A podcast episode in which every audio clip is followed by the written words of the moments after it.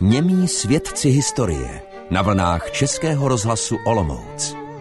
Je to na poměry vesnice obrovský kostel, který je novostavbou z let 1872 až 1876 a vznikl podle návrhu architekta Gustava Merety, což byl architekt a restaurátor ve službách Olomouckého arcibiskupství. Podílel se na mnoha novostavbách kostelů, hlavně ve Slesku, například ale také v Ostravě stavil katedrálu božského spasitele a nejznámější je asi tím, že provedl novogotickou přestavbu katedrály svatého Václava v Olomouci. S Gustavem Meretou se nesetkáváme v tomto kraji poprvé a ty goticky působící kostely připomínající katedrály nás v těch malých vesničkách překvapí. Ano, a to ještě kostel svatého Floriana v Bochoři byl o 8 metrů vyšší, ale v roce 1957 za Vychřice spadla střecha věže a pak byla jenom provizorně zakryta a když se v roce 1965 postavila nová střížka, tak ta je už o 8 metrů nižší.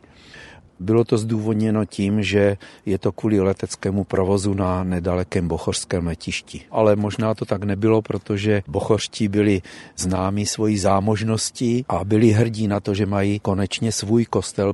Kostel novogotický nejenom architekturou, ale i vnitřní výzdobou a zajímavostí je tady nádherně malovaný plochý dřevěný strop.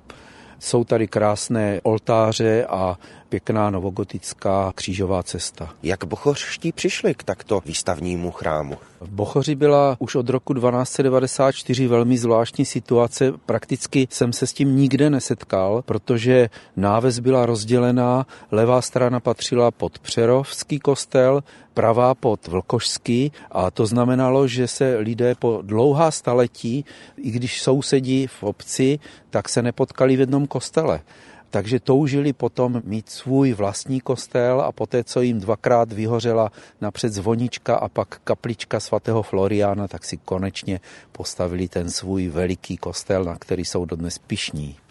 Ono totiž, když přišla kladná odpověď z arcibiskupství, že si můžou postavit kostel, tak hned druhý den zbořili kapličku, aby si to náhodou na tom úřadu nerozmysleli, anebo to neodkládali. Bochoř je ale známá také tím, že jsou tu lázně. Možná bych řekl, že to Přerovsko by mohlo být takovou lázeňskou oblastí. Už v roce 1580 píše o bochořském pramenu nebo lázních Tomáš Jordán z Klausenburku. V roce 1717 je získala obec a ta je vlastní i dnes a dokonce se místním bochořským lázním říká Moravské pěšťany. Co bychom mohli říct k dalším těm drobnějším památkám? Ze soupisu křížů jsem se dozvěděl, že tady bývalo pět svatých obrázků a šest křížů, ale zajímavé je, že vlastně čtyři z těch křížů mají nová ramena, to znamená, že musela být v minulosti poškozena.